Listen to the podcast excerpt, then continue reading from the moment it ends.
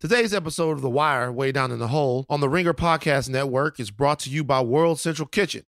Their relief team is working across America to safely distribute individually packaged fresh meals in communities that need support. They're now serving tens of thousands of meals daily in some of our biggest cities like New York and LA, and they're launching initiatives across America to deliver fresh, hot meals to hospitals and clinics on the front lines while keeping local restaurants and business as well. Fantastic. You can directly help these heroes in hospitals and clinics who are fighting for us, and you can help keep your local restaurants alive. Go to theringer.com backslash WCK to donate. Please, we're trying to raise $250,000. And if you have the means, it's an unbelievably great and useful cause that helps our hospital heroes, emergency workers, and local restaurants. Please give whatever you can. The money goes directly to the World Central Kitchen and it's a charitable donation. Once again, that's theringer.com backslash WCK. Thing is, you only got to fuck up once. Be a little slow, be a little late, just once. And how you ain't gonna never be slow, never be late. You can't plan for no shit like this, man. It's life.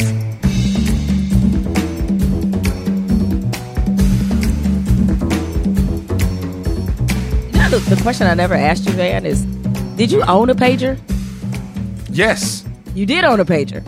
I did. I did own a pager. I got the. I got my. Uh, I got my pager. Me. Shout out to Ryan Davenport, my best friend. We got our pagers uh, in '97. Wow. It was like it was like '97. you- I you had were the little- pager. I feel like that was a little on the later side. Am I tripping? Yeah, but I was only like 17. Like so like it was it was a big deal. It was like 97 going into uh graduated in 98, so it was like senior year and like we would page each other and like just put ho Three oh and, four. you know I mean? 304 and just put ho and stuff like that and page and call back. So yeah, well, I got a page in 97. Oh, such inno- innocent times, right? Where 304, everybody knew what that meant. Mhm. I had a pager in high school too. I got my first one. My I feel like it was my junior year, and it was would have been the the awesome year of 1992 because I'm old as fuck, Mm. and so I got it when uh I, I think the Sir Mix-a-Lot song. I don't even know if it was out yet. Sky Pager. yeah. Ah. So give me some general observations that you had about the pager episode. they're digging deeper into the Barksdales, and you start to see you're starting to see that it's starting to get to them. Uh, the Barksdale organization is showing, you know, a, a, a little bit of, of there's some cracks there. Now we've seen some structural cracks in the organization before this, but now we're seeing some mental cracks. You see, it starts off with Avon being super paranoid. He's looking out of his window. He's going on around. He's full. My mind's playing tricks on me. Geto Boys, early '90s paranoid, right? Uh, tells Wee-Bey to rip the phone out of Lyris Cross. Shout out to Lyris Cross, um, actress in the one scene right there. Lyris Cross is a, a, a big time model now, big time model then, but shout out to her. Uh, he's, he's gonna take her phone out of her apartment because he's paranoid. She don't get to have no phone because he's paranoid. Right. And I'm guessing he ain't even there all the time, right? He ain't even she there just got to be time. phoneless. right. What she smoke signals or what's going on?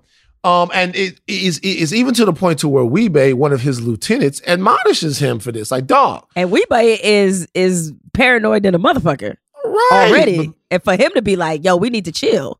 yeah, we going way. I feel like we going way past careful, is what he tells him. Uh, this is also the episode where D'Angelo goes into the city on his date and feels completely out of place. So that you know that's that's my favorite scene from this whole episode. That's your favorite scene from that's this my episode. favorite scene is from is is that. So we can dive deeper into that later. I think this episode has the most powerful file this away for later in the history of The Wire. Ooh, uh, but please tell. There's a scene in this episode where Wallace is playing with an action figure, some kind of crazy little action figure. I don't know. Maybe it looks like Goro or somebody like that. And Bodie sees that. Bodie, and then Bodie takes a 40 ounce bottle, throws it and it breaks over Wallace's head and it cuts Wallace. Easy to see why niggas come around here stealing our shit. Yo, you know what? You know what, nigga? That to me, you have to file that away for later because that's telling you that even though Wallace and Bodie are friends, that's his boy, they in the same crew. If Bodie sees Wallace fucking up, he is willing to react violently against his friend. Wallace is very childlike. He's still trying to find a lot of things uh, in his life. He's trying to make sense of a lot of this stuff. Bodie is out of here. Bodie is uh, is absolutely hardened. He already views himself to be a man in this game, to be a man on these streets, and he is not going to abide by any childlike, petty, any little bullshit. And whatever has to happen to anyone around him to to to get the next fucking thing off is gonna happen. We know what's eventually going to happen to Wallace. And in that scene right there, when you see his homeboy throw that and hit him, and you see Wallace bleeding, I'm like, there it is. There it is right there. And that's one of the most powerful scenes in The Wire um, later on. And this kind of, and that scene in the pit foreshadows uh, what's going to happen. Well, and to tie it to another thing that we learn about Bodie is when he has been brought in by Herc and Carver. They finally catch up to him. By the way, that's my we love this show but moment. Okay. They, you know, on the streets, they're not exactly dealing with some high intel highly intelligent criminals. All right. Some of the youngins, all right. Like these dudes, they pretty much do what they do. You ain't dealing with mm-hmm. people who have aliases and different IDs and shit like that. what they ran up in the in the low risers like they didn't know he was fucking there. Like he's been there the whole time. That's of course he was going back to there. And right. in the previous episode when they ran up at Bodie Bodie's grandmother's house, it was like, um, wouldn't you just go back to the I don't know the same fucking neighborhood he always is in? So it's like, mm, wait, what? Like yeah. they, I guess, to give the illusion like they couldn't find Bodie, as right. if Bodie has somewhere else to go. Yeah, that, I mean, I, I get it. I don't know what the what the time span was, but even for Bodie, Bodie escaped from prison, basically. It, like he, he is he. That's my uh, we love this show, but Bodie escaped from prison and went right back to where everybody knows he was going to be. For, for, for let's not even talk about the escape from jail. There's what it is, some TV shit. But he escaped and went right back. If if he knew that the cops were looking at him because he walked out of a juvenile facility, escaped, he escaped jail, then why would you go right back to where they was gonna come get you? right. yeah, that's my yeah. we love this show but moment. When you were talking about how Bodie gets on Wallace for playing with this toy, because uh, at that point when he he gets on him, it's not like business isn't being conducted. He he may be. It's one of those things where the per- perception is reality, and Bodie's mm-hmm. upset because the perception, given that they just got robbed, is you got people who's supposed to be working sitting there playing with toys and that's why he says that's why everybody thinks we soft is because they right. see shit like that. So he's trying to kind of keep, um, you know, kind of shit in check. But it, it's a it, it's an interesting moment because unfortunately it opens up a much bigger Pandora's box, which I feel like young black men in particular um, just another thing that they're burdened with is that they never get to be children.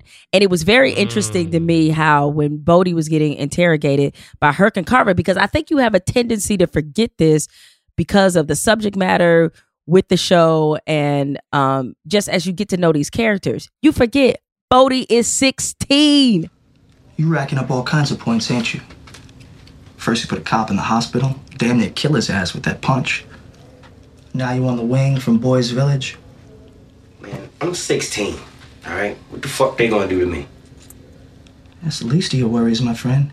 God damn, yeah. Right. I mean, we knew he was young just by the fact that he was in juvenile, because if he was over 18 or whatever, he'd yeah, be sure. in, a, in an adult facility. So we knew he what he was. But him saying, yo, I'm just 16, that says, that to me just kind of brought it back full circle to that moment with Wallace, because Wallace despite, as you pointed out, despite the fact that he's in these streets, living on his own, and in that game is something still innocent about him. His all of his his childlike innocence has not been completely taken from him.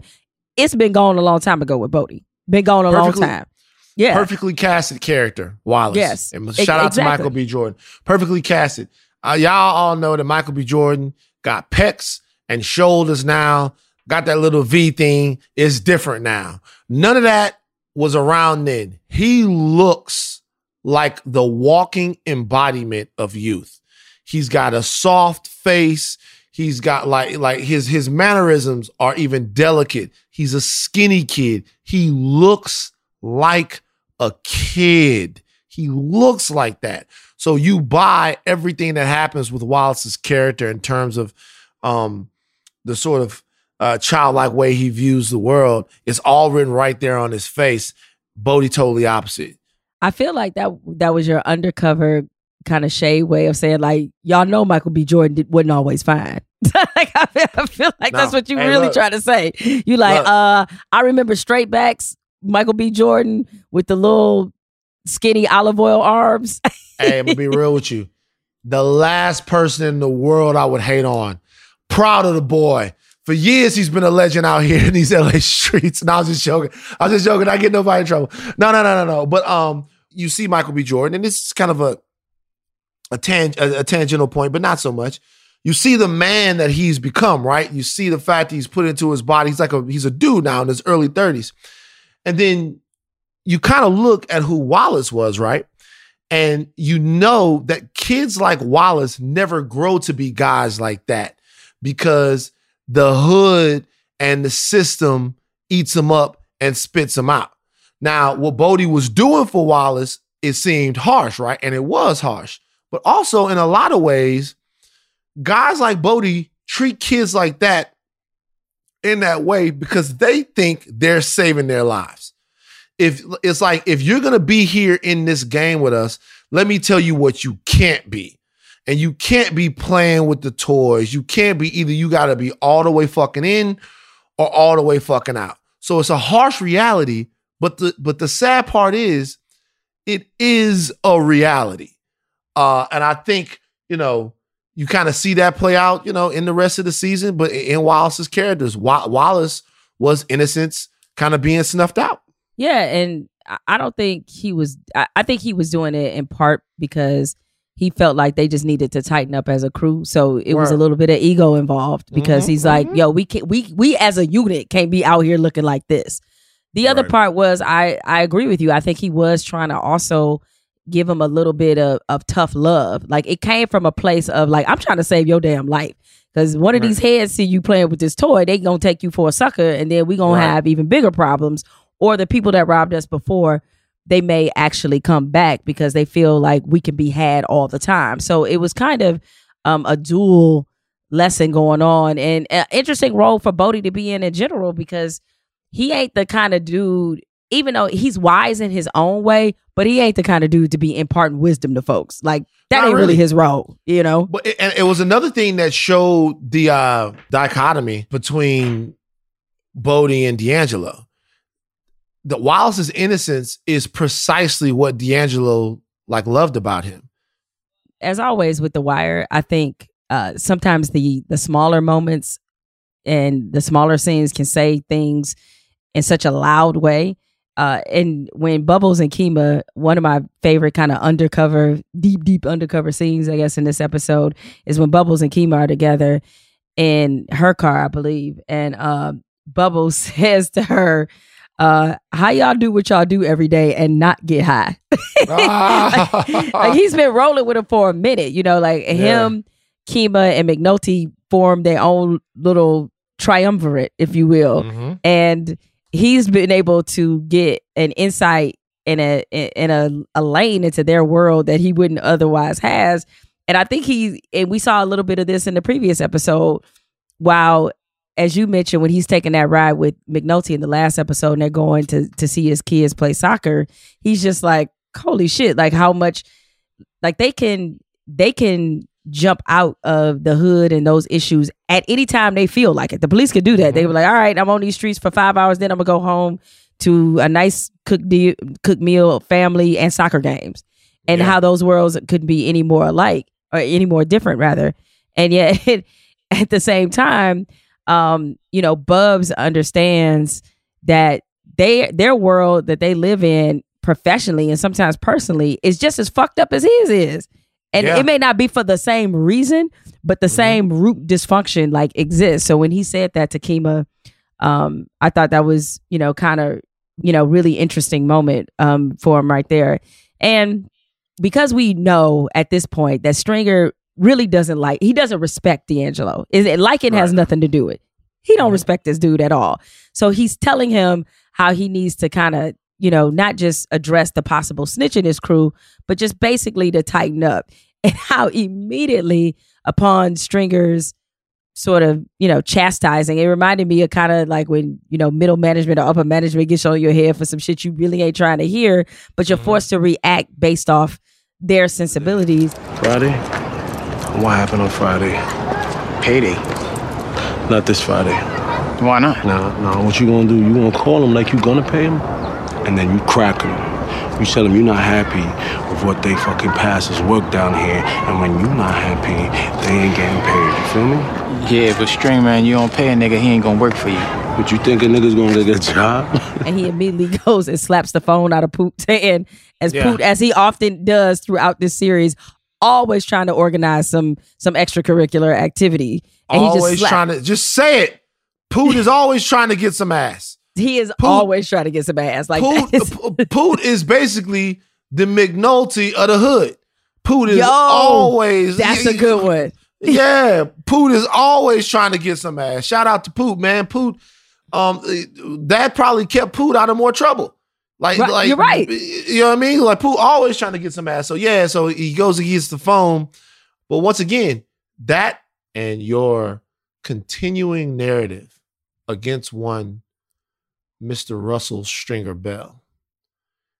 That is a good moment for Stringer when he's telling him and in the end, you want to get respect. Yeah. And then when that money run out, they're gonna come up to you and roll on you and ask you for, for an advance and shit.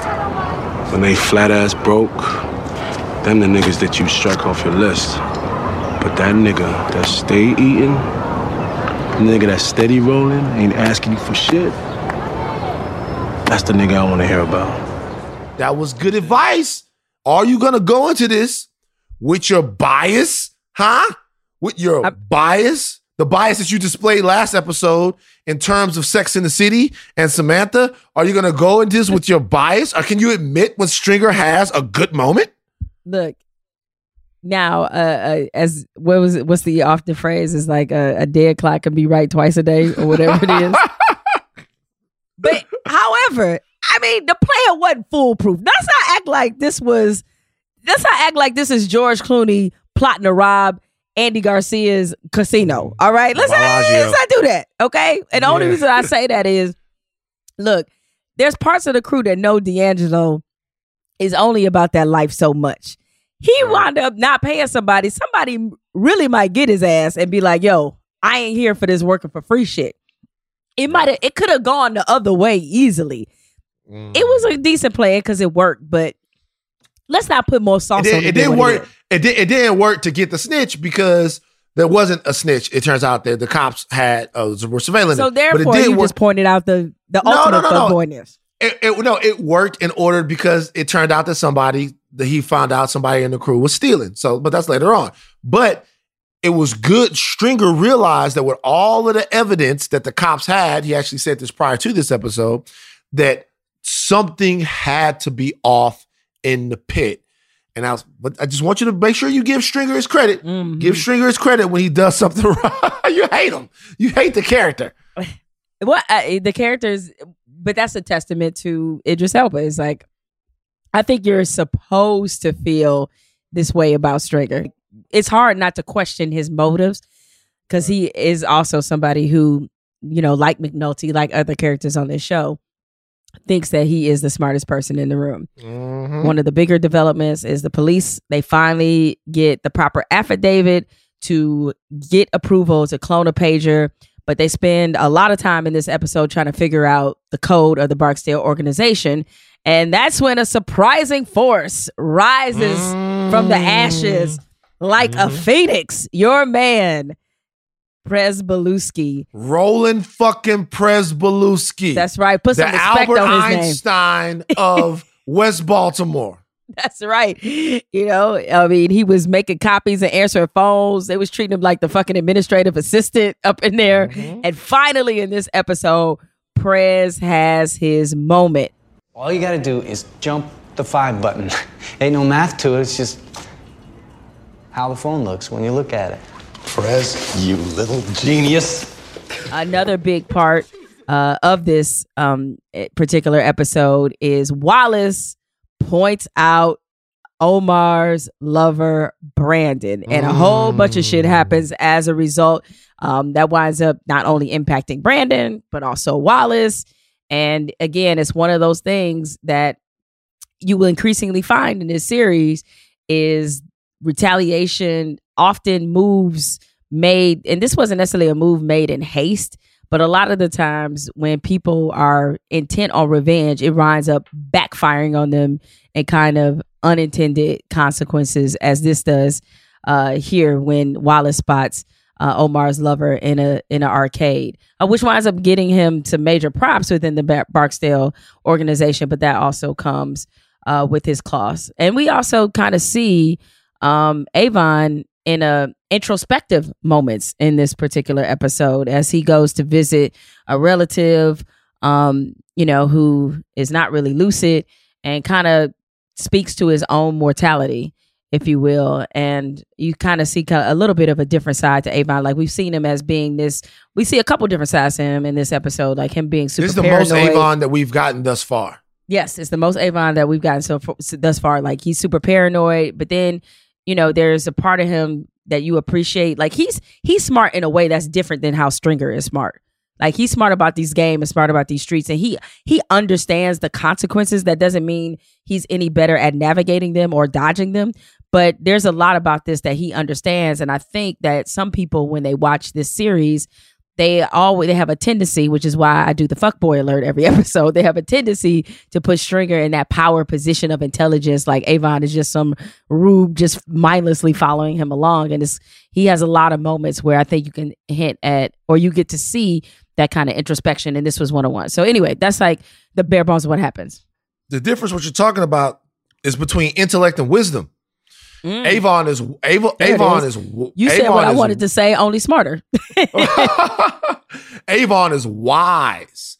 He looks at people and he looks through them and he and like he understands. But remember, it's like a Bane situation. He was born into the darkness. You know what I mean? He's wise. He looks at at all of these situations and he can kind of see through the levels of them. Um, and he also knows people a lot better than Stringer does. And in that scene that you're talking about, which we're going to talk a lot about, in, and when he's in the hospital, and he's talking with him and um and D'Angelo's uncle.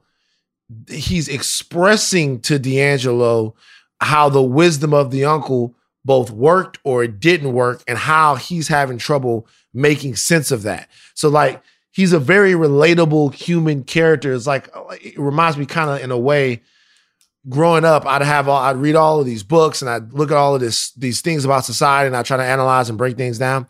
And I would go to my dad for an answer, and right away he'd come with something that was just simple to the point, but devastatingly uh, accurate. He's a wise man, and that's kind of the difference between Avon and Stringer. All right, we're going to take a quick break. And when we come back, more way down in the hole.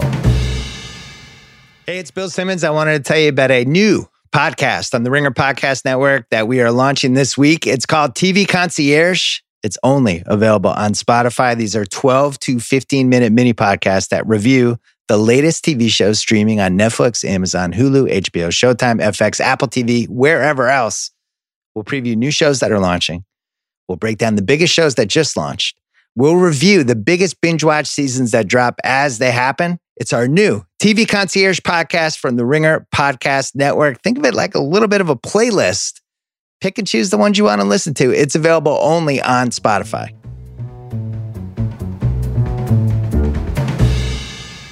All right, so our deep dive for this particular episode is my man Lester Freeman. I love his name. I love his name, Lester Freeman. It sounded like an upstanding black. Yeah, Lester Freeman. Lester It Freeman. sound he like, could be a it sound like he on the. I'm about to say. It sounds like he on the deacon board. he sounded like he on the deacon board. Lester Freeman. Deacon Lester sure was preaching today, Mhm. right? But Lester is. Uh, we found out a little bit in the last episode. Um, well, actually, a lot about how he even came to this unit to begin with, and just the path, the path that he's taken. How long you been in the pawn shop unit? 13 years and four months. 13 years? And four months. I gotta ask you. What exactly does a police officer assigned to the pawn shop unit do? You intake reports from registered pawn shops on all items valued over $50. Then you make an index card for that item. Then you file that index card. If someone wants to find out if something stolen has been pawned, we look to see if we have an index card. If we do, we do. If we don't, we don't. You did that for 13 years? And four months. Why'd you ask out of homicide? Wasn't no ask about it. You got the boot? Uh huh. What'd you do to piss him off? Police work. he had to toil away in the pawn, in the pawn shop because, like McNulty, he decided to fight City Hall, and City Hall won, and his punishment was going to place that he did not want to go. And his time and detail on, or his time in this particular detail, has given him entirely new life, where um, I think he was content to kind of paint his uh, little caricatures or paint his little figurines, whatever you want to call. Dollhouse miniatures. Respect Doll- Lester okay, Freeman. My bag. I'm sorry. I didn't respect it. You're right. Um, let me put some respect on, on Lester Freeman's craftsmanship, if you will. But yeah, I, I think he until this happens, I mean, he clearly he was okay with just being somebody who would collect a check, wait till he could retire, retire comfortably, and then go about his life. He they had with not literally, but just kind of emotionally and psychologically, they had beaten they had beaten the fucks out of Lester. He had Oh, it was done. Oh, it was done. You're Yeah. right. You, you couldn't be righter. He Lester Freeman before major crimes came along.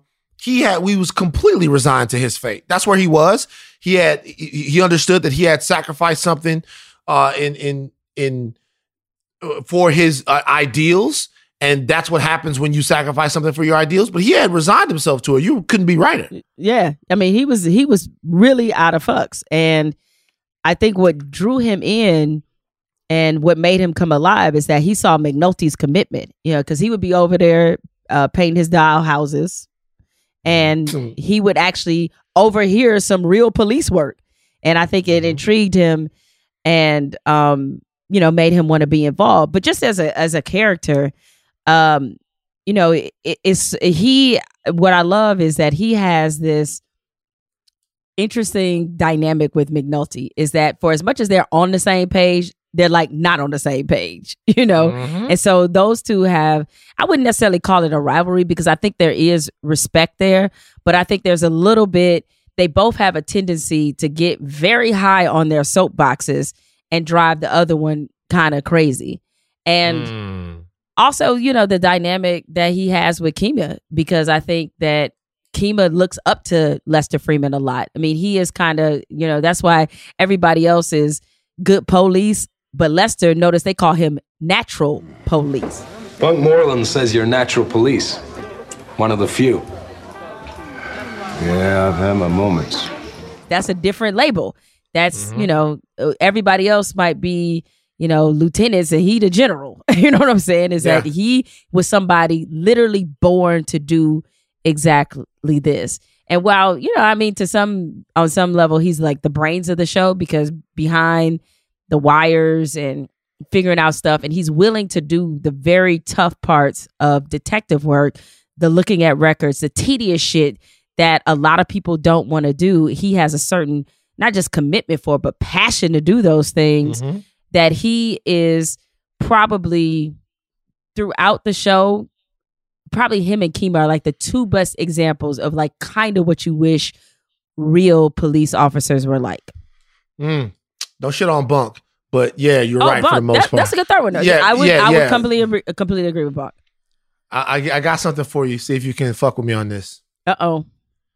Lester Freeman is the Kawhi Leonard of The Wire, and McNulty is LeBron. Now, I'll say this. Th- th- This is why I said. let- Mm, let- okay, let I'm me- digesting. let- I'm digesting. Let me let me unpack it. You know, I'm not saying that LeBron has any of the. He's a family man, so get off me. I'm not saying that, but what I'm saying, when LeBron does things uh, on the basketball court and in life, he does them for the right reasons, right? But they're in big, grandiose ways. LeBron James is a star. When he walks into the room, it's all about LeBron James. I'm not saying necessarily that he's a narcissist, but I'm saying that LeBron James has been the topic of conversation since he was in the eighth grade. And so it's hard for him to go into a room and not be the topic of conversation. It's kind of like McNulty. McNulty has made himself the topic of conversation wherever he goes. So it's difficult for him to go into a place and not be the topic of conversation. Even still, he is highly effective. He's still a champion. Lester, completely different. Lester is the kind of guy that watches two groups of police officers struggle to push a fucking desk, right? Well, they don't even realize that they're pushing against each other and he doesn't even say anything. He just observes and he learns. And then when it's time to be effective, he uses what he's learned to go and get it. Kind of like Kawhi Leonard. Kawhi Leonard was a good NBA player when he first came into the league, right? But it took him some time. He understood the league, understood where he was going to fit, how he was going to be effective. And then, in a very understated way, one day, my brother hits me up and goes, Think about it. Is Kawhi Leonard the best player in the NBA? And I'm like, No. Wait. Maybe. Like, and, and this is this is during the Spurs days when it was he was the best two way player in the league. McNulty, if he's getting it done, you're gonna know about it. He's gonna tell you. Everyone's gonna be up in arms. They're gonna be throwing his basketball card around. McNulty, McNulty, McNulty, McNulty. But Lester Freamon is quiet. He's an assassin. Like Detective Man gets paid. All he does is basically just uh, give great closures and give unbelievable casework. Doesn't make a big deal about it. Doesn't make a big show about it. Um, and, and does it in a workman-like way. Grinds it out. Goes to the goes to the scene. Pulls things from it, uh, but, but is involved. Right. Don't need to be out with you hanging out, getting drunk. He might go every now and again. Don't need to do all of that. Just goes and gets the job done. Lester is Kawhi Leonard. McNulty is LeBron. That's no disrespect to LeBron. We know he's a great family man. Love the I Promise School. But you always got to say that. Yeah. You always got you In- always in, got case somebody wants to do a really direct comparison, it's like, no, he's not saying he's a man whore. I'm not saying he's I'm not saying he's going to he's a drunk that likes to you know what I'm saying. I'm saying he does his thing in a much more big way. Now that is interesting. And you saying that comparison, I'm like, well, shit, who's James Harden then? Anyway, Ooh, ooh. I was like, who's who- the who's James, Harden? of the Wire? I, I know who it is. Uh oh. It's Stringer. You know what? You know what? you know what? It's Stringer. All right. So It's here's why I buy that comparison. And Uh-huh. look, I- I've I've said this before, so Here we go. I'm not shy about saying it. I think James Harden is an incredible player. I hate watching James Harden play. I, I there I said it. I I hate watching him play because his style is methodical. Mm-hmm. And well, he certainly has moments of of where you're like, oh, uh, and yeah, I mean, he busts people's ass. I, I get it, but I don't Nah, really he enjoy. don't bust people's ass. He busts everybody's ass. Oh yeah, he, he, busts. every- I mean, he's a prolific scorer. Like he's Yeah. very good. So this is not a knock against his ability, but as a fan, I love watching him. It's like, hey, he's good. It's great. You know, Right. Don't love watching him necessarily. Yeah. And but he's always even though for as much as he does, I feel like sometimes he thinks he's a little bit better than he actually is, which is what James Harden. Yes. Okay, I get you. It's hard Yeah. to be better than like 36 points. But yeah, but like but, No, but, I get what you're saying though. but he's in a certain category player. It's very it's very different. It's very odd because you know okay, most people say all right, best player if you want to say LeBron, okay, some people will say Harden. I'm not saying that anybody will, but I think maybe it's part of the era that he's in because he's sandwiched between LeBron and you got Giannis and these other players that he is somebody who, despite what his numbers show, which are absurd, they're gross, they're crazy, they're analytics dream looking at some of the numbers that he has. I still don't believe he be- does, uh, belongs in a certain class of player. I just don't. Mm, and that's how I you don't look at think- him as far as I don't. Is I don't concerned. think he. I don't think he belongs in LeBron or um. Well, Giannis is hard because he's such a physical freak. I don't think he belongs in Kawhi's cat. I don't think he belongs in that group. I just don't. Those guys All are right? champions, and I think, and I think, I think that's kind of the And- but thing it's not Stringer. the rings though. It's not the because I'm not not, like rings. a rings or else kind of person, right? Because I don't know if I would put him on Giannis's level. I really don't. And Right. maybe it's because he has one thing he does really, really well. And I'm not sitting up here trying to be the defensive police, even though we have seen James Harden. That ain't exactly his strong suit Mm-hmm. per se. But it's not even about that. It's just that I sometimes look at the rub off effect and the how your game rubs off on others. And it's like there's a Mm. missing rub off effect sometimes with him. All of these things come back to Russell Stringer Bell. How you rub, That's like why how probably you I don't fuck with Stringer. But anyway. like how like, like how how like how your game rubs off with other Stringer man. So Stringer is an ISO player. Stringer is the definition of an ISO player. He feels like if he can just get his buckets, if things can just go the way they're supposed to go from the way he sees it, it's going to be better for the whole team. Like if if if things just go the way they're supposed to go for him, it's to be better for the whole team. And if you're to be an ISO player in the dope game, if it's to be all about how you see things, if you're not to think about how your decisions affect other people, if you're to think about how, if you're not to think about any of that stuff, you got to be Kobe. You got to be Jordan. You got it, it- That's, you got to, if you're anything other than that, you're to get your teammates killed. And that's kind of the whole thing with Stringer. So, um, so, so, so yeah, yeah. So I, I, I think that would, that would have to, that would have to, have to be him. Well, you know what? We'll we'll we'll continue. We'll do we'll do NBA comparisons. This that's fun. I know. Yeah, we could we could do one with I mean, granted it's, it's like 50, 11 members of this cast. So Right. but we could probably with the core group, we could probably get a pretty good um comparison game going. Real interesting is you you know what? All right, I'm just I'm gonna say this. You said Right. McNulty was LeBron, right? Okay. All right. In some ways, you could Okay. also say McNulty is Westbrook. Ooh. Unpack. Yes, and you. The reason I would say Westbrook is, see, McNulty got one level, all the way Hmm. the fuck in. He's emotional and volatile, and but volatile in the ways that it works for him. It feeds his game. Like McNulty has a certain anger that feeds his game. Like when Russ Mm-hmm. is out there and he's at his best, the edge, the anger, all that come through. Like that's how he knows how to play. He can only play fast as hell, a thousand percent. That's it. He knows no other direction. McNulty only knows how to work by blowing up, blowing shit the fuck all the way up. That's the Mhm. only way he I knows how to work. He's got to Yeah. torpedo every situation. Like he doesn't know subtlety. He doesn't know like, oh, okay, maybe I'll just try to um, you know, that whole it's better to uh, you know, you can get more flies with with honey than anything else, right? Like McNulty doesn't know that. Like that mm-hmm. that's not his game. Right. And he's an aggressive player. And there are nights where, and much like in these these episodes, in terms of the the the the, the cases that he solves, you know who you know who broke it down?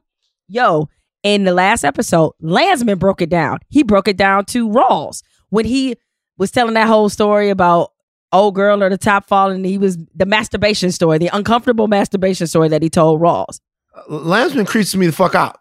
Landsman Oh, creeps. completely. He's the he's one of the creep. Jay Landsman is one of the creepiest fucking characters in the history of television. But you were saying, Yes, and based off an actual person. Now the actual person isn't creepy, but he is actually based off an actual person.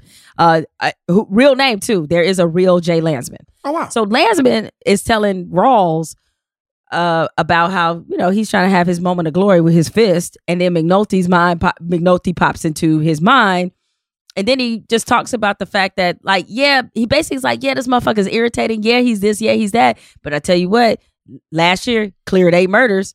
Tell you what, the results is there. And so Yep. it's kind of like the same thing with Russell Westbrook is that there are probably going to be nights where Russ is going to shoot them out the game. Uh, It's, it's just going to happen. It happened more, I think, when he was with OKC because so much of the team offense, everything ran through him. I mean, it's a little different in his new situation. But there was also going to be plenty of nights where this dude was going to do something you have never seen before. And you'd be like, Yeah. damn, even though he might give me a headache over here, ain't nobody like him. Yeah. Can't fuck with him when he at his best. Yeah. Can't do it. So that's why I would say McNulty is kind of more of a Westbrook type of dude to me than a LeBron kind of Mm. Okay. dude. I You know? agree to disagree. No, we All can't right. agree on. No, we can't agree on the fact that like I literally have to watch Russell Westbrook play with Xanax. Like I just it's, it gives me anxiety. I love watching him play. He's one of my favorite players ever to watch play. But he's so angry, like that. Like he's so angry. I'm like, yo, man. Sometimes you know people like people shot at Russ. I'm like, y'all sure y'all want to really shot at Russ? Like he wouldn't be the wanna shot- dude. I'd be talking like I just think I just Wouldn't think you know I'm, I'm not saying he like a like he a you know like a, a Kendrick Perkins Matt Barnes type, but I'm saying he he really mad. Like Russ was out there seriously angry. Shout out to Russ, man. A million miles an hour. yeah, all the time. Um, so with Lester, I mean, that was who we were, uh, you know, deep diving into before we got into these NBA comparison. Which the Kawhi one, I think is is very appropriate. Um, there's a lot of people who look at the Wire, and for as much as this series is kind of built around the whims and the decisions of McNulty, they look at Freamon, Lester Freamon, as the real MVP of the squad He's the best, you know, detective. and yeah, they look at him as definitely the best detective. And I do think, um, tail of the tape, you know, comparing one to the other. I'm not saying this about the the two NBA examples necessarily, but um, it's kind of it's kind of you know, I'm not gonna pick a tie or anything like that. It's, it's kind of tough. But I'll say this is that to a man, Lester is a better de- detective than McNulty. He is. He's a because McNulty is is smart and he can figure shit out. And he can figure motivate figure out people's motivations. Like he's really good, especially obviously on a crime scene. Like he does his thing, interrogation, great in- interrogation. I mean, we've seen how he can um, manipulate somebody in those. But because Lester is always playing the long game, that to me makes him better. And he's always he he he will make no secret of this as we progress forward. Is he's all about following the money. When you follow the money, that has way more implications. It has way more, uh, gives you way more of a blueprint to how this system works than just following criminals and following drug lords and following who's at the top of certain organizations. You start following where that money is going, you're in a whole different situation. And so I think, situation. yes, that's why I would say comparing the two, Lester Freamon by far is the best detective on this show. So here's the thing. That's that's I, I don't feel like that's arguable. Lester is the best detective on the show. The, when you when you're sort of comparing him to McNulty, remember Lester is just a detective. So Lester needed McNulty to activate him. Like McNulty brings, that's why I call him like a like a, a, a bigger impact player. He brings the whole structure with him. Like major crimes happen because of McNulty. McNulty is so disruptive and so magnetic that he changed the show and brought the unit that activated him. You're right. I mean, he does change systems, and that's He that's does change what, systems. is that is what LeBron does. I mean, Right. if you It's- were going with that comparison, it's like he changes. Shit, he changes everybody's free agent plan. He changes like everything he does. He Everything. change. Yeah, he changes everybody. takes Daniels and makes him into Rich Paul. Daniels was like a little, Daniels was a lieutenant that was doing this thing after he's dealing with McNulty for a little while. Now he's putting guys in place to win and fighting against the NCAA. No, I'm just joking. But like, uh, but but you, you know what I mean. So when you look at Lester Freamon, part of the reason why Lester Freamon is so good as what he is, and why I say he's the quiet is it's just basketball with Lester. It's just basketball. Lester does his thing. It's all about the work. It's all about like getting it and closing it down. And and also skill wise, he's just a well-rounded player, man. He's doing all he's following the money, but he's going to the crime scene. He's just Lester Freamon. Also, he more than anybody in the show represents, like you said, the the the purity of policing. Lester just wants to make a case. Like uh, uh, beyond that, he wants to make a case and make his little dollhouse miniatures. Lester just wants to make a case. All the other big grandiose points, he doesn't really have those points to make. The points that he has to make is when the bracelet goes on the bad guy. All right, let's talk about our favorite scenes of the episode. Okay. The Bodie interrogation scene. First I go in, play nice. Then you come in, play bad. I ain't gonna be playing. And when Carver tries to break Bodie, Bodie's too seasoned. What you want? I want for you to suck my dick. Beat your fucking body ass! Come out of here! You supposed to be the good cop! Dumb motherfucker! What? What? D'Angelo actually was somewhat broken by the cops, and Bodie, significantly younger, who didn't even have the luxury uh, of having Levy to come down. He's not even important enough for Levy to come down and help him out. That shows you the difference between those two guys, and probably the reason that they can't get along. Um, so my three scenes, I would say the Bodie interrogation scene, D'Angelo in the city, um, on the date, but the scene of the entire episode to me is between two scenes. Number one, Bubbles and Johnny in the rehabilitation center that Johnny's in. Where you been at? Here and there. I'm at it. I come past sooner, but I've been uh, on kind of like a mission. A mission? Yeah, yeah. The hoppers that beat you down, they got problems now. Yeah, them many people that sling for even. What? I put the police on their ass. Police? Yeah. Would you get locked up or something? No, come on. No, I'm not working for them. I'm working with them. They don't give me the bad soon enough. I keep doing like I do. Why? I mean, why? How you gonna ask me why? And it's a dead heat, but it's just it's just one scintilla not as good as a little bit slow, a little bit late. Um, and that is D'Angelo Barksdale uh, in a different sort of rehabilitation center or a hospital um, with Avon Barksdale. They're both looking at their uncle. So you ain't big on coming here, right? Nah. Tell you something, man. You about to see your uncle. You understand me? This family. I know. Family is what count. Family is what it's about. Family gonna always be there because it's blood. That to me is one of the most powerful scenes in, in the show's history. And it's amazing that we say this about, we say there's, there's a scene like that in almost every episode, but that's the beauty of The Wire.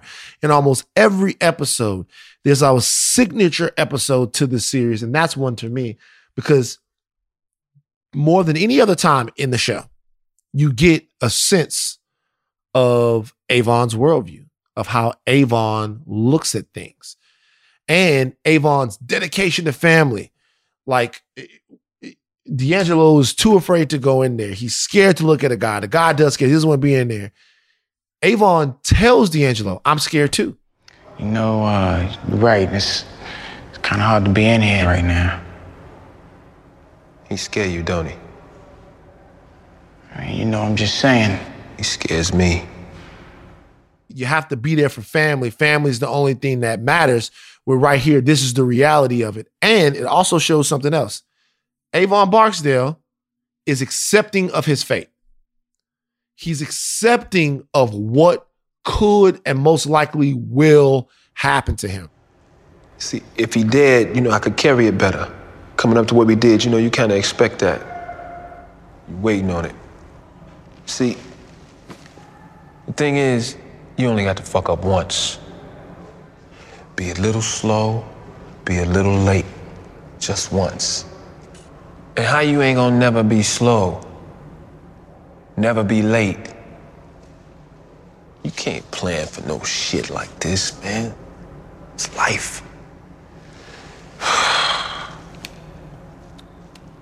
Yeah. Scares me. And that to me speaks to the realities of these things. It's not like these kids that are out here on corners and these guys, it's not like they don't know how that story ends. It's they the, the majority of them know exactly how that story ends. That's why all of that scared straight shit is bullshit. Like the majority of the story, the majority of the kids know exactly how it is. they're playing the cards that were dealt to them. And Avon basically says that when he's in the hospital uh, with D'Angelo. So, uh, Van, you already hit on on my favorite scene, which is when D'Angelo takes Donette out for dinner at a nice place in Baltimore. Hello, may I help you? Yeah, like a table. Do you have reservations? Nah, uh, I thought, you know, we could just walk in and uh, let me see what I got. Now, follow me, please. Uh, can we get that one over there? Uh, it's Friday night. Those were for patrons who made reservations. And this is what people have to understand and, and why I think the scene, scene is so powerful. When you're in a city like that and you're staying in a world they're, they're in, going to a nice dinner in, say, downtown Baltimore, another part of Baltimore, seems like going to the fucking moon. Like that is not like they that is not a part of their world at all. And even though you're dealing with like D'Angelo's not hurting for money, right? Mm-hmm. People Avon is in or you know, none of them, none of the upper level dealers in the, the Barksdale organization are hating are are hurting for money, but yet they've confined and constricted their world to just a couple neighborhoods where to mm-hmm. them that shit that happens in the touristy parts of town or in the gentrified parts of town or other, you know, higher level places, that shit don't even exist to them. And that is why and combined for for as much as they know about the street, they don't know shit about the other parts of the world. They don't know shit beyond the street. So it never occurs to D'Angelo that when you go to a nice restaurant, you actually have to make a reservation, or you should make one if you want a good table. He has no idea, and so immediately, as soon as the um uh, the mater, uh, as soon as the host puts him on blast about that, he's already feeling uncomfortable. He's feeling Yeah. uncomfortable because they're there, and then he immediately becomes more uncomfortable because he realizes this ain't this is nothing like the world I'm accustomed to, where I'm used to being able to run shit a certain way, where my name means something, and I come into this restaurant and they're like, "Here, take this kind of shitty table because you don't know what you're doing," and it kind of is what it is. But it was a, a few moments that they had in the course of their conversation as they're with dinner that lets you know that even though he knows what the game is, D'Angelo's bothered by the fact that he is just kind of viewed as like a grimy ass drug dealer. He's ashamed It of bothers him. Yeah. Yes. Yep. He's ashamed of it. He knows Mhm. what he does is paying the bills and all these other things. But at the end of the day, he's just kind of like, people see what I do. And it reminds me of that conversation that he had with um with the youngins when they were going off on the fiends that were coming around to to cop some dope and they were just treating him like shit. And they're just like, man, they fiends. You supposed to treat him like whatever. And he's like, what the fuck are you? You're a drug dealer. So Right. he's aware of the perception of who he is and what he's doing. And a lot of guys in that game have a they practice and live in a cognitive dissonance. That's why it's kind of call it a little bit like the Nino Brown syndrome, where Nino Brown is just this awful person in some respects, entertaining but awful. But then on Thanksgiving, he like, let me hand out some turkeys. It's like, ah, what? Right, right. you know, because he's like, he doesn't associate himself with being a murderous asshole, right? Right. And so, and, but D'Angelo is aware, like, th- there's no separation of church and state with him. He's like, damn, what I do is fucked up, and it makes me feel fucked up because I know people are looking at me, or I fear they're looking at me like I'm a fucked up person because of what I do for a living. Right. He really cares. And because he really cares, he's wearing his shame like on a on his chest. He feels a certain way about himself and he thinks everybody else can see it too. Um, and she's trying to tell him, like, all they see here is your money. You got money, you can be whatever you want to be. He's like, nah, man. Like, I'm into some shit. Like that, like, you know, like I'm into some shit. You couldn't be righter about him. Well, but here's the thing, though. Even with that, that exposes that. You know, I, I remember uh, that uh, when when Stringer Bell was first peeping Donette at the community center, and Avon asked him, "Yo, how's the family doing?"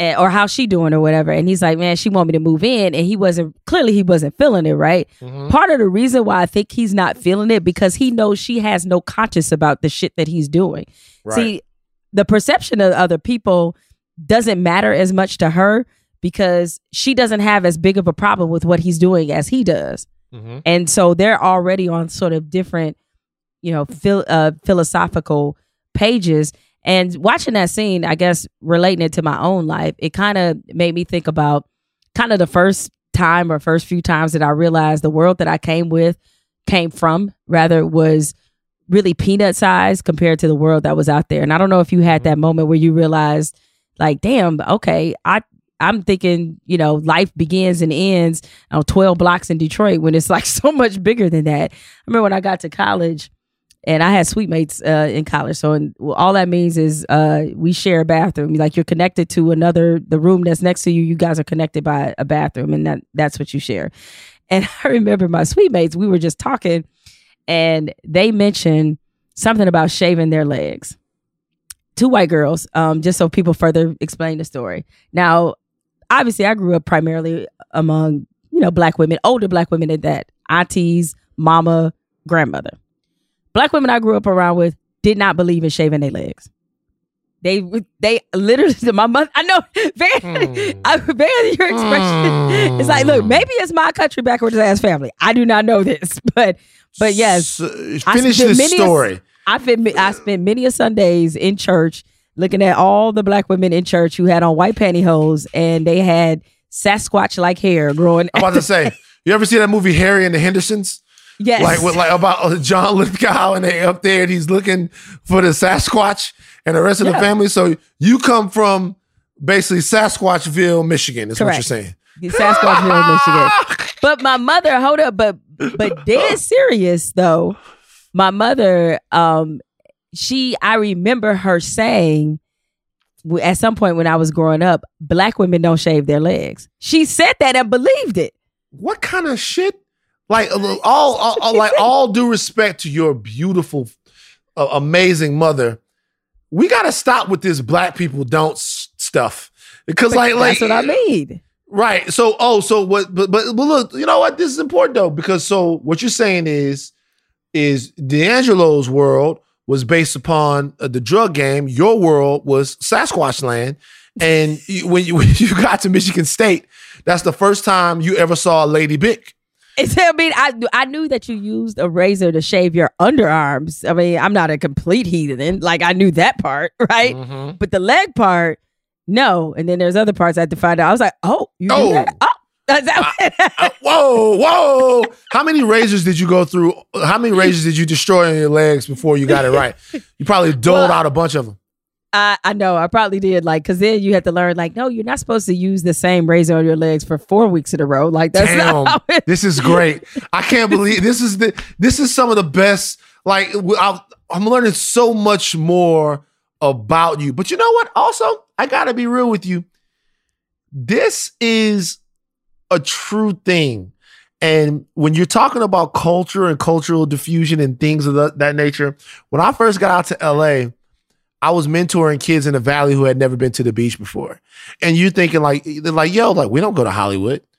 Like I'm like, you don't go to Hollywood. The fuck you talking about? Like you live like you you, live in Pacoima or uh, Van Nuys or you live in like you don't go like nah I don't go like they, they they were telling me they were like 12 13 year old kids like they had never been out to Santa Monica and I'm like wow so yeah it, it- it definitely matters and different people find those things out different ways and I'm sure everybody um, who's from areas like that has a story about how they figured out how big the world was yeah I mean like there are people um in Detroit that and it's this way now because downtown has become so gentrified they've never been downtown or they like so rarely go that it doesn't even connect to them that that's actually a part of their city and so in in that scene it just registers on so many different levels with me because it just reminds me of all the things I did not know when I got to Michigan State because Detroit is like 90% black.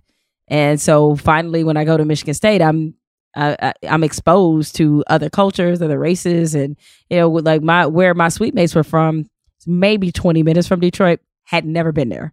I was like, Wow. oh, Sterling Heights. I was like, I just remember that Sterling Heights, where they grew up, we used to call it Sterling Whites, which was that's Sterling Whites. But it, it's amazing how you're living in these cities, and there's just it, you you become conditioned to places you're not supposed to go, and that you don't belong because the camera pans as D'Angelo's in this restaurant, and you could tell with the way they shot this, they wanted you to feel his discomfort. yeah of being in this place. Even though, as Donette pointed out, there were other black people in there. Yeah. Yeah. Also- so it wasn't like they're the only ones. You know what else she did in that scene? She drove him into the arms of Shardene. See, yeah, see, She drove him into the Perfect arms of Shardene. observation. Because because he is trying to connect with her on a human level about things that he sees and doesn't feel right about. A little while after that, he goes into Orlando's and he sees Shardene do something human. He can't connect with his girl, right, on a human level. She's talking about money and talking about all of that stuff that don't have a heartbeat and a pulse. He goes into Orlando's. There is a uh, an argument between a patron uh, and somebody at the bar. The patron is saying that Shardene stole money. She didn't really steal it. Uh, there's some kind of dis uh, like uh, uh, disagreement, misunderstanding. misunderstanding. Thank you. And um, and the guy gets up to walk away, and then to get kicked out the club, and Shardene gives him the money. And then when D'Angelo peeps that, he goes, "Yo, did you take his money?" She goes, "No." Why you did that? Boom. He sees somebody else who feels when something is wrong and wants to kind of do something about it. He saw a human being acting human, and above all other things, that's what attracted him to her. Because remember, before he had kind of wasn't really get fucking with her like that. But yeah, he kind of backed off a little bit. backed off from her, but that's kind of what he sees an actual real person. And D'Angelo, man, he wants a human contact. He wants something other than that fucking game. And he sees that in her.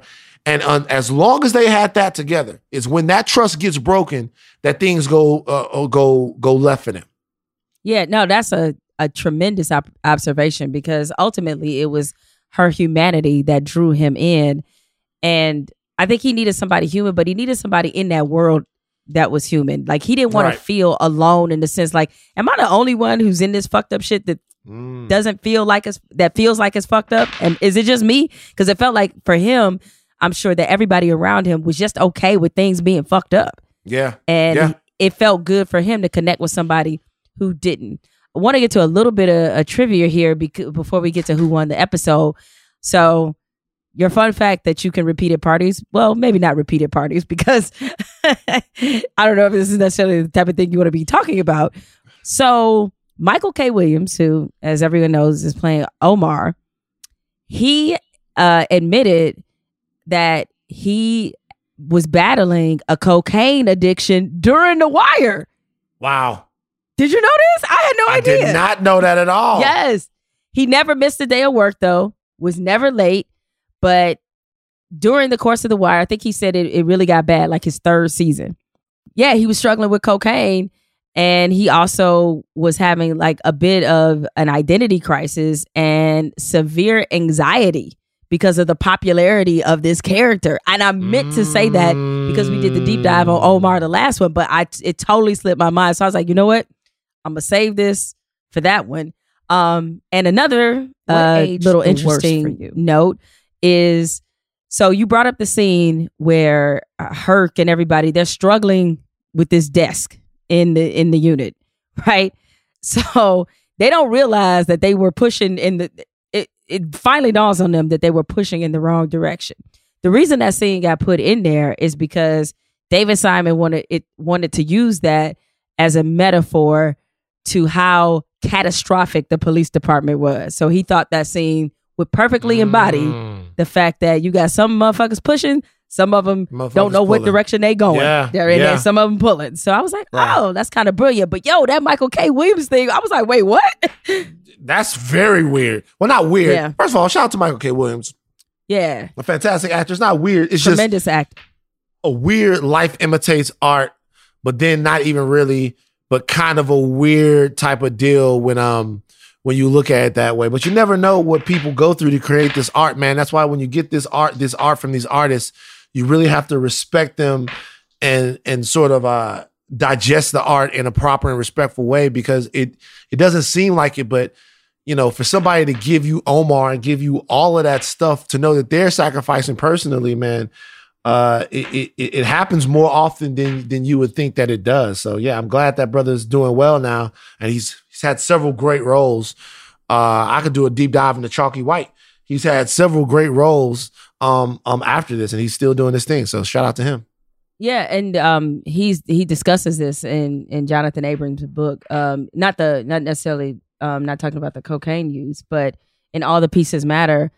Uh, it, one of the things he talks about in great detail is is Brandon's death, and that's when it was a hard moment for him. Not because the character was dying, um, but it was a hard moment seeing how everybody reacted to it, and re- everybody as in the public because he i guess he saw some youtube comments and he said it was just really very uh, difficult for him to read over and over that there was a lot of people who were celebrating the fact that he had been murdered because of and of course they were using his sexuality you know Mhm. to kind of gaslight the moment and pointing to that and saying how they were glad because he was gay that he was dead and they weren't being that polite about it when they said it and what Mm-hmm. what really struck him is that they would say that and in the same breath say oh but i love omar like they couldn't even see Right. they couldn't even see his humanity despite the fact like they're both gay so it's just Right. like you rooting Right. for him to be dead because he's gay is like rooting for your alleged favorite character to be dead as well and that Mm. really messed him up seeing all the negative responses and just in general at the time because again this is 2002 and for as a, as far more advanced we were when it came to lgbtq issues then or just LB, uh, or just recognizing the humanity and the presence and respecting the presence and representation of people from those marginalized groups we weren't that far along in 02 like we were, we were Oh, further I mean, along but not It was far. better, but it was, was I better. mean, it was still wilding. I mean, that hadn't that hadn't been too much time after Matthew Shepard. So there was there there was still gay marriage wasn't legal Right. So it was still a lot of wilding going on. Let's be real. Like like a lot of this these things that we're talking about that we think have always been this way. We talk about the last seven eight years for a lot of these things, man. So like yeah, 2002 it was still the people were still out there doing Still their kinda their rough in the streets. Yeah, yeah. Not to, Yeah. and that's not to say that it isn't now, but Right. um the the progress has been made now. Certainly hadn't been made at that point.